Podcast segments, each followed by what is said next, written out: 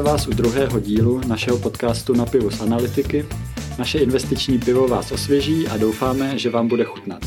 Od mikrofonu vás zdraví analytický tým investiční platformy Portu. Moje jméno je Lukáš Raška a se mnou jsou tady moji kolegové Marek Pokorný. Ahoj. A Marek Malina. Ahoj. Opět vám tak přinášíme shrnutí toho nejzajímavějšího, co se událo na finančních trzích za poslední měsíc. Probereme hlavně investování do akcí, i tentokrát ale budeme mluvit o dluhopisech, komoditách a souvisejícím biznesu. Začneme indexy. Eh, nejsledovanější americký akciový index S&P 500 eh, v únoru ztratil 2,6%, eh, od začátku roku ale získal více než 4%, Evropský Eurostox 50 v únoru ztratil 1%, od začátku roku je na tom ale dobře, v zisku je více než 10%, v Ázii japonský Nikkei 225, tam se toho tolik zajímavého asi nedělo, tam v únoru je na nule, od začátku roku ale už získal 11%, Čínský Hang Seng, ten si připsal v únoru 7% od začátku roku, ale ztrácí minus 1%.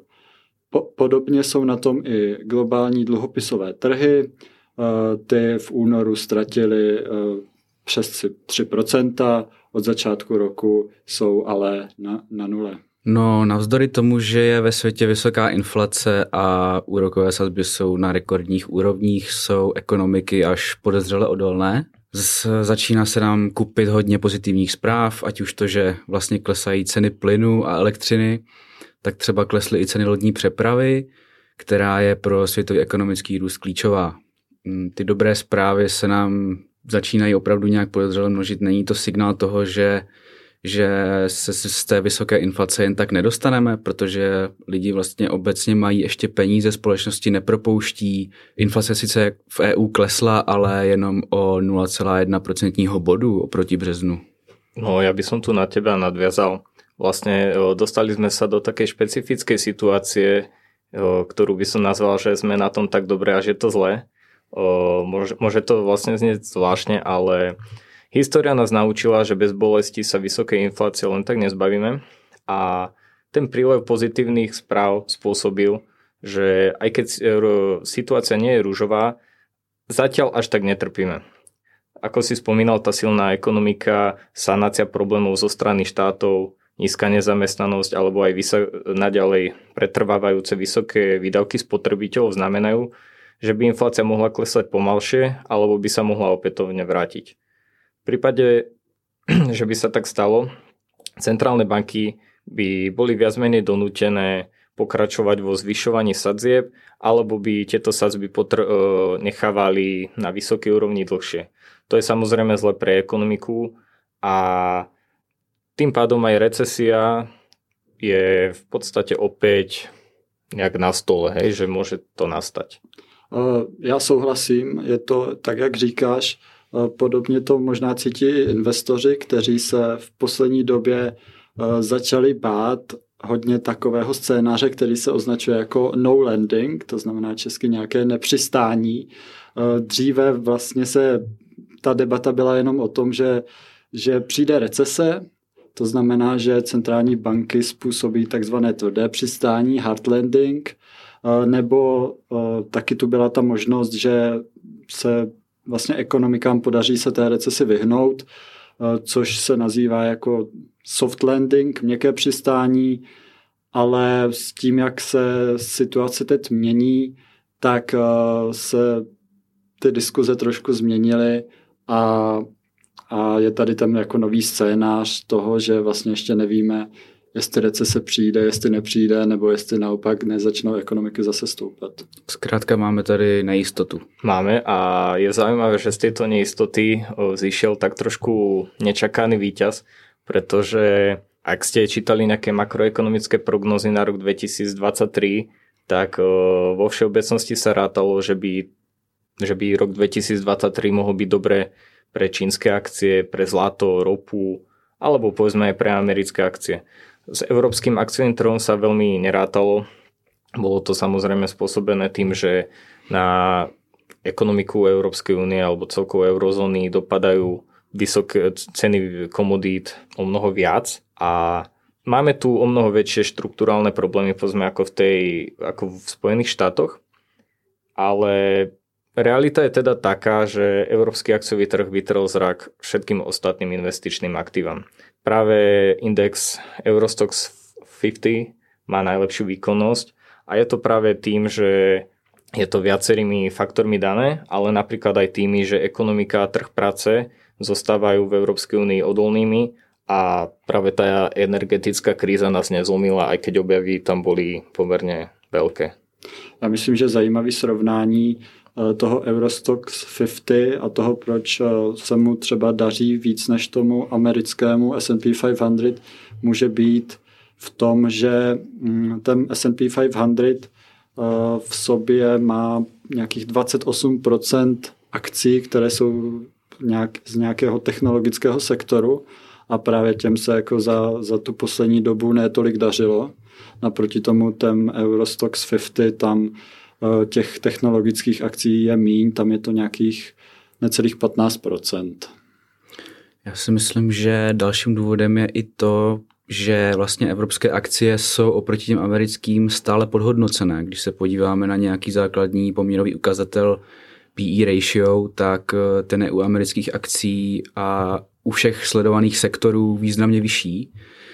A ty významné rozdíly v ocenění jsou třeba v IT sektoru, energií nebo zboží zbytné spotřeby.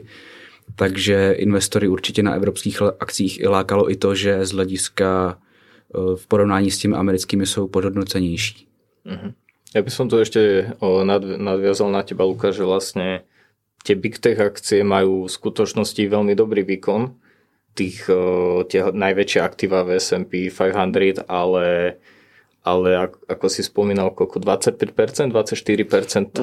Je to vlastně podobně, jak říkáš, vlastně těm technologickým akcím jako celkově se spíš nedaří, ale samozřejmě jsou tam nějaký ty výjimky a je to ten takzvaný funk, ten má od začátku roku nějakých 25%. Áno, tie big Takže tech. je to uh-huh. tak. Čiže sú tam vlastne veľké rozdiely, uh-huh. že je to vo tak. všeobecnosti sa technológiám nedarí, aj keď tým najväčším big uh-huh. tech akciám sa darí. Je to tak. Uh-huh.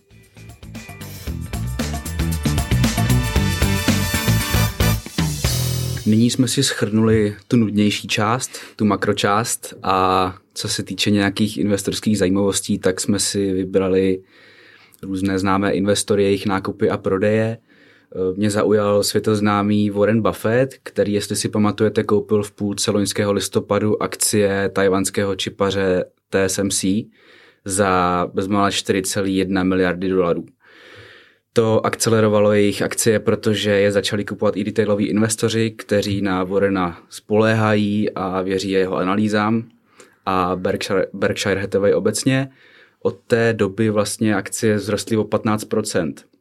No ale co je ta zajímavost, že on je poměrně nedávno prodal, důvodem může být to, že Buffett si možná nebyl zcela jistý tím, že TSMC má nějakou konkurenční výhodu oproti ostatním čipařům, jako je třeba Intel nebo Nvidia. Eh, konec konců třeba Samsung eh, nebo jak zmiňovaný Intel oznámili ambiciozní plány na vybudování špičkových výrobních kapacit a je tam vlastně to riziko, že můžou TSMC dohnat v následujících letech, takže to asi Warrena znejistilo a uchýlil se k prodeji většinového podílu. No, tak ja by som na teba nadviazal, Marek. Nemyslím si, že by sa Buffett bál, že by TSMC nemalo konkurenčnú výhodu. Práve, že ako výrobca čipov jediný dokáže produkovať čipy s veľkosťou 5 nanometrov. Sú naozaj jediní, ktorí sú technologicky tak popredu. Problém môže byť skôr, že sa obáva nejakých čínskych vplyvov na Tajvan, pretože to riziko tam stále je ale keď už si spomenul teda nákupy, predaje nejakých investorov, tak ja zvyknem sledovať Rea Dalia, zakladateľa najväčšieho hedžového fondu na svete Bridgewater Associates.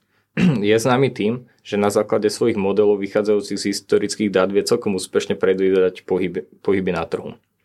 Pred niekoľkými štvrť rokmi sa vo väčšej miere spoliehal na index S&P 500 alebo na rozvíjajúce sa trhy, ale príchodom vysokej inflácie teda opäť použil tie svoje modely a zameral sa na spotrebiteľské akcie typu Coca-Cola, Johnson Johnson alebo McDonald's či Starbucks.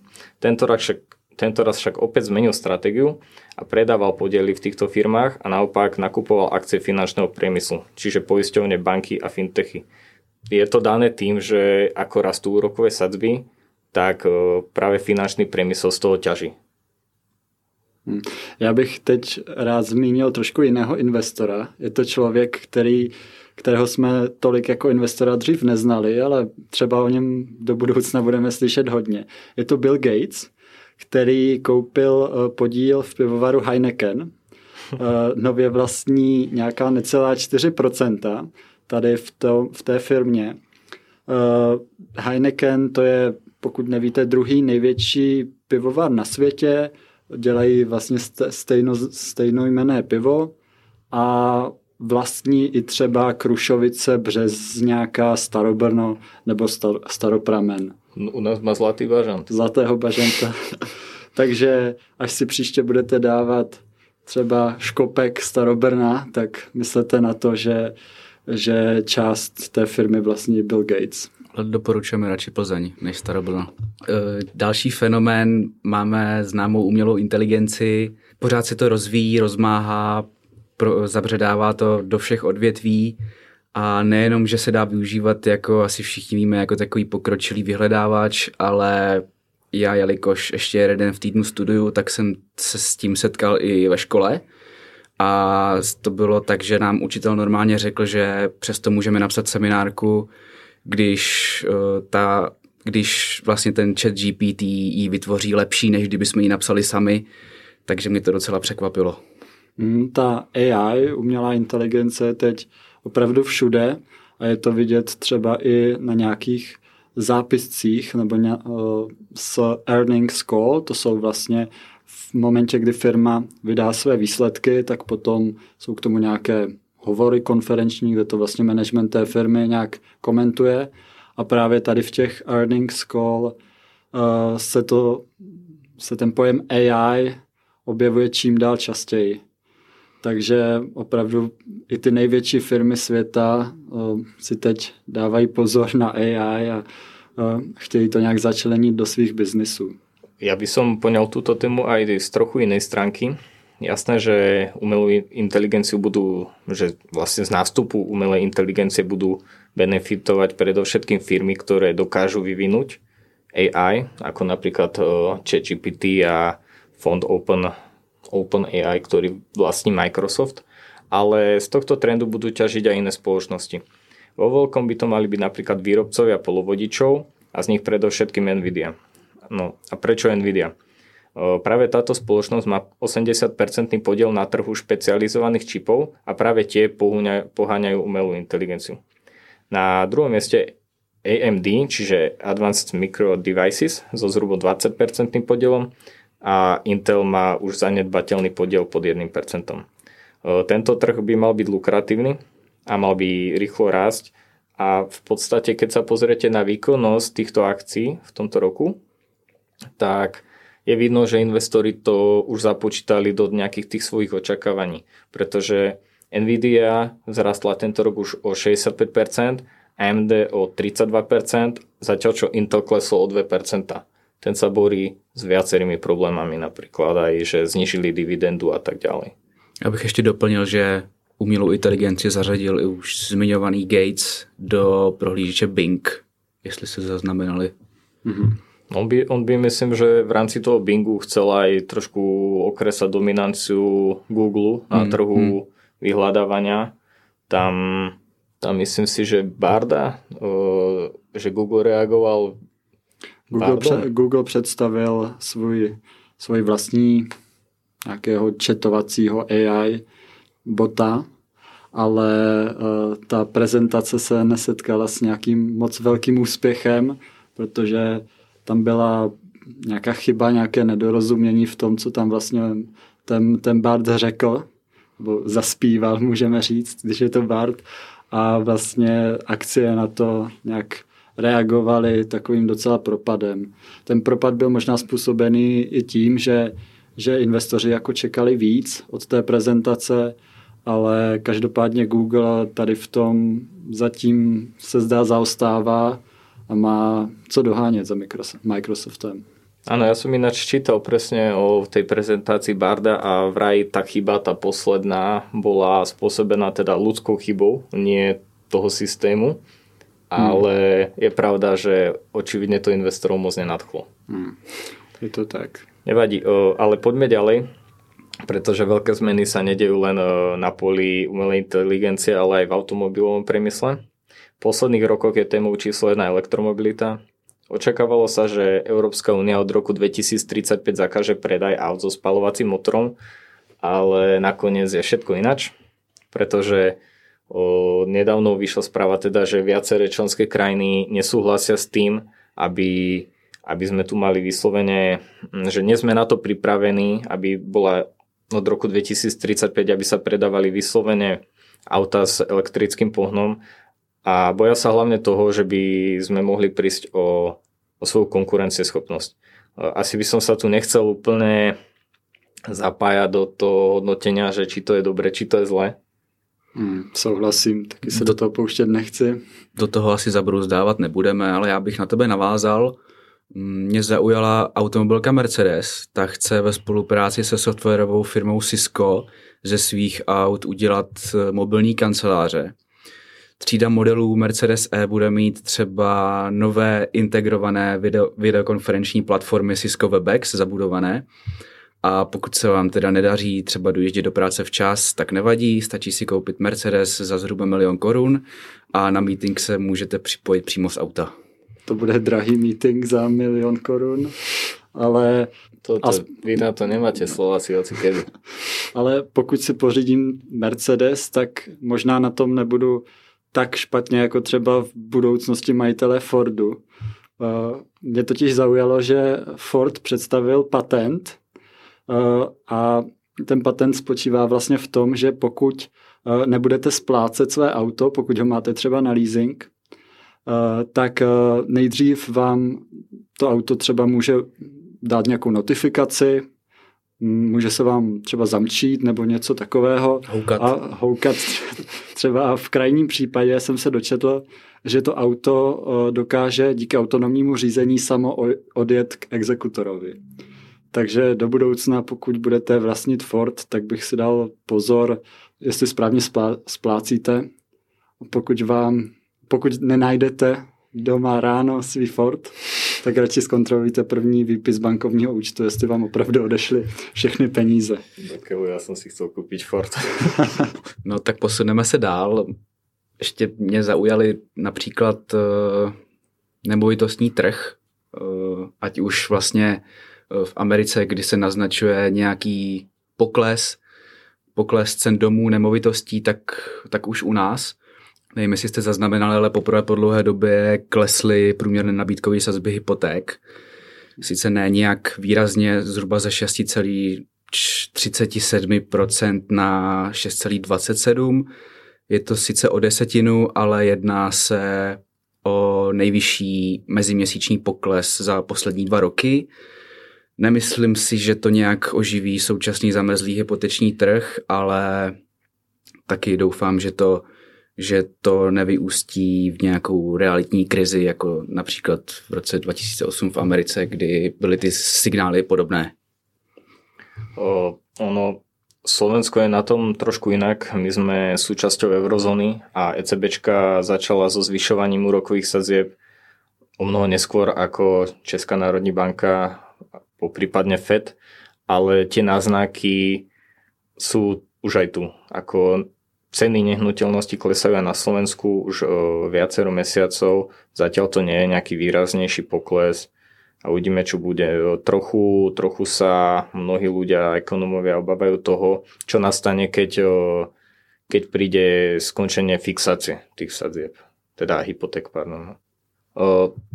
Ja by som tu ešte odbočil do jednej firmy, aby som ne, neopustil ten korporátny svet úplne. Ide o spoločnosť eh, Warner Bros. Discovery. Tá vlastní okrem filmového štúdia aj streamovaciu službu HBO Max. A mňa ako fanušika pána prstenov potešilo, že firma oznámila dohodu o tvorbe nových dielov z tohto sveta. To v konečnom dôsledku môže prilákať nových zákazníkov, ale spoločnosti sa darí už v súčasnosti, keďže je seriál Last of Us je populárny na celom svete a rovnako hra Hogwarts Legacy zo sveta Harryho Pottera zaznamenáva veľké úspechy. Len za prvé dva týždne dosiahol predaj tejto hry 850 miliónov dolárov v príjmoch a prejavuje sa to aj na akciom trhu, keďže akcie firmy od začiatku roka vzrastli o 62%.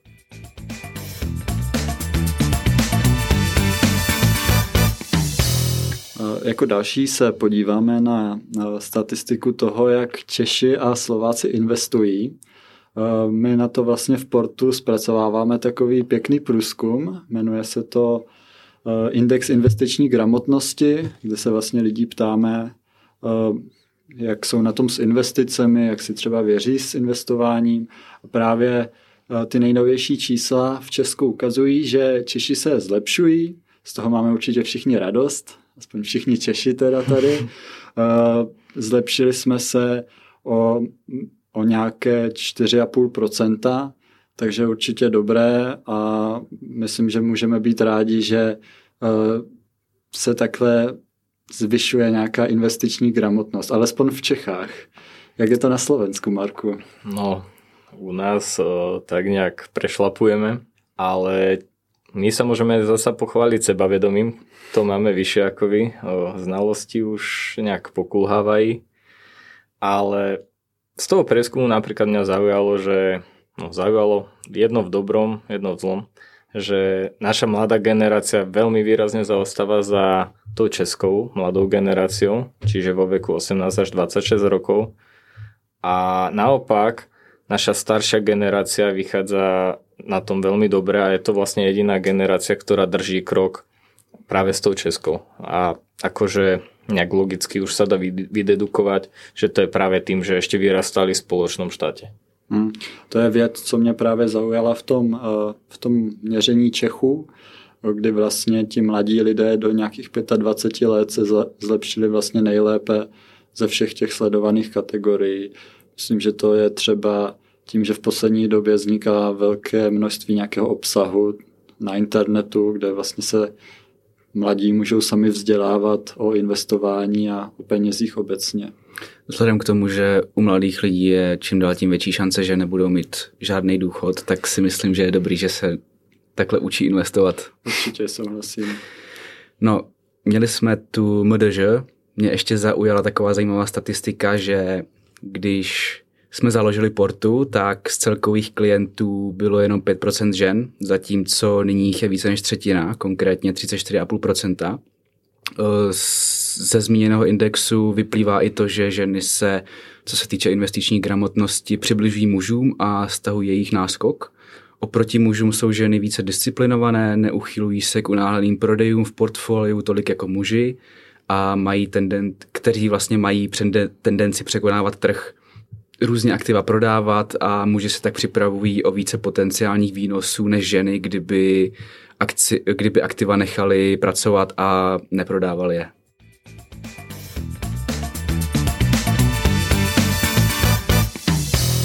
Môžeme prejsť na našu obľúbenú rubriku Babrak mesiaca. Ja by som teda rovno začal. Ja, ja považujem za Babraka mesiaca spoločnosť Adidas, tá, tá zaujala tým, že mala svoju modnú kolekciu v spolupráci s Kane Investom, mala tenisky Easy, avšak práve tento známy reper po, svo, po sérii svojich antisemistických poznámok spôsobil dosť veľké rozčarovanie a Adidas na to zareagoval tým, že sa rozhodol ukončiť s ním partnerstvo. Problém však zostáva, že toľko množstvo zásob ostalo spoločnosti, že je to uškodilo vo výške nejak 1,2 miliardy dolárov v potenciálnych tržbách. A to, to aj spôsobilo to, že spoločnosť sa dostala prvýkrát po 31 rokoch do straty, pričom operatívna strata by mala dosiahnuť až 700 miliónov dolárov. A spoločnosť bola na to donútená zareagovať aj tým, že znížila dividendu a vôbec prvýkrát od roku 2010, pretože odtedy ju neustále zvyšovala. Samozrejme, že dotklo sa to aj investorov, že akcie Adidasu za posledné dva roky stratili polovicu hodnoty. Čiže je vidno, že ten korporátny svet, akciový trh je kolísavý a každé rozhodnutie môže výsť firmu draho. No to si nastavil laťku vysoko. Mě zaujal Rivian, pokud nevíte, co to je za společnost, tak je to americká automobilka, která vyrábí elektroauta. Za poslední měsíc její akcie ztratily 22% kvůli tomu, že tržby společnosti byly v posledním kvartálu roku 2022 nižší, než se čekalo. A vedení uvedlo, že nadále přetrvávají problémy v dodavatelských řetězcích, a je to vlastně tím dalším limitujícím faktorem, tím hlavním. A Rivian čeká, že v tomto roce vyrobí zhruba 50 tisíc aut, ale trh čekal bezmála 60 tisíc. Takže to si myslím, že pro ně není až tak hezká vyhlídka, ale uvidíme, uvidíme, jak eh, se to vyvine s nimi. Hmm. Já jsem se rozhodl nominovat eh, čínskou firmu eh, TikTok. Je to z důvodu, že v Česku vlastně NUKIP, eh, Národní úřad kybernetické a internetové bezpečnosti, vydal varování, ve kterém řekl, že ta aplikace představuje eh, pro Čechy bezpečnostní hrozbu eh, a ten úřad nám nedoporučuje tu aplikaci využívat. A rozhodně bychom si měli dát pozor na to, co na té aplikaci sdílíme na, na, řekněme, hospodaření té firmy to, že taková malá země vydala takové, nebo má tak úřad, který vydal takové doporučení, asi nějaký velký vliv mít nebude, ale do budoucna si myslím, že je možné, že podobných třeba varování bude přibývat a pro tu firmu to může být problém. Naštěstí TikTok nemám. Já také ne. Já tak to se nemusíme bát. OK, tak prejdeme na presne opačnú rubriku. Frajer na záver. O, tak tu som si vybral spoločnosť Salesforce. Ide o niekoľkokrát ocenenú najinovatívnejšiu a najrychlejšie rastúcu softverovú spoločnosť sveta. O, tá však o, stratila vyše polovicu hodnoty a je to dané najmä tým, že spoločnosť stále nedosahovala dobre ziskové marže, navyše súčasné makroekonomické spomalovanie spôsobilo to, že, malo, že spoločnosť mala nižší rast a investori, investorom sa tak už e, zjavne nepačila valuácia spoločnosti, zároveň firma čelila odchodom, e, viacerým odchodom z manažmentu. Avšak e, práve v tomto čase sa rozhodli využiť situáciu viaceré aktivistické fondy. Tie sú známe tým, že keď vidia, že spoločnosť má svoju vnútornú hodnotu, ale nie je vedená efektívne, tak získajú vlastne väčší podiel vo firme a tlačia na to, aby sa tam udiali zmeny. Takto vlastne sa dostalo do spoločnosti Salesforce naraz až 5 aktivistických fondov a tie výsledky boli badateľné úplne hneď. Hneď pri prvých e, kvartálnych výsledkoch, ktoré boli nedávno, sa e, spoločnosť vykázala najvyššiu ziskovú maržu v celej svojej histórii a predpoklad e, na ďalší rast, aj čo sa týka zisku, aj čo sa týka príjmov, e, prekvapil trhy veľmi, veľmi pozitívne a akcie šli automaticky nahor.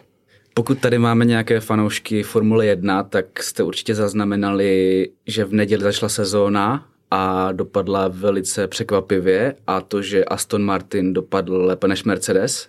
Je to právě zdec Alonso, který e, kterému se podařilo auta Mercedesu překonat. Do, donedávna se tohle zdálo jako, jako vzdálená realita, ale byl to právě tenhle závod, který vlastně vyšvil akci Aston Martin.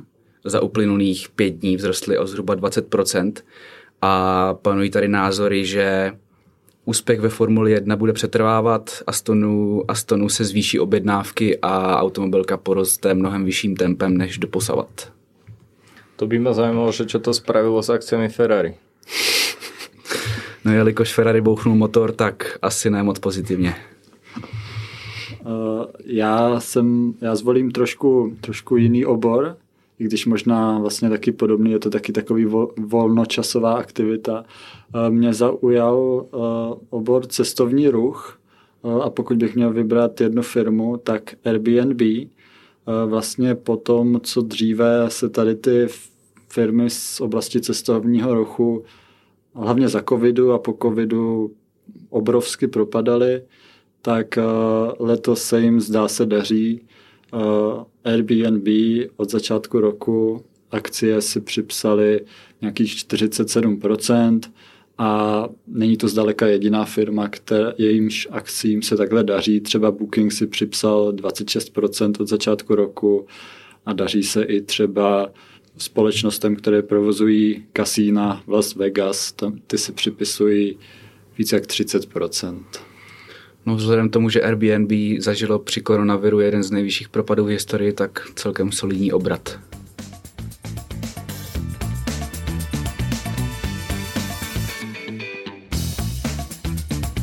Děkujeme vám, že jste doposlouchali náš druhý díl investičního piva až do konce a v případě nějakých podnětů budeme rádi za, vašich, za vaši zpětnou vazbu a budeme se na vás těšit příště.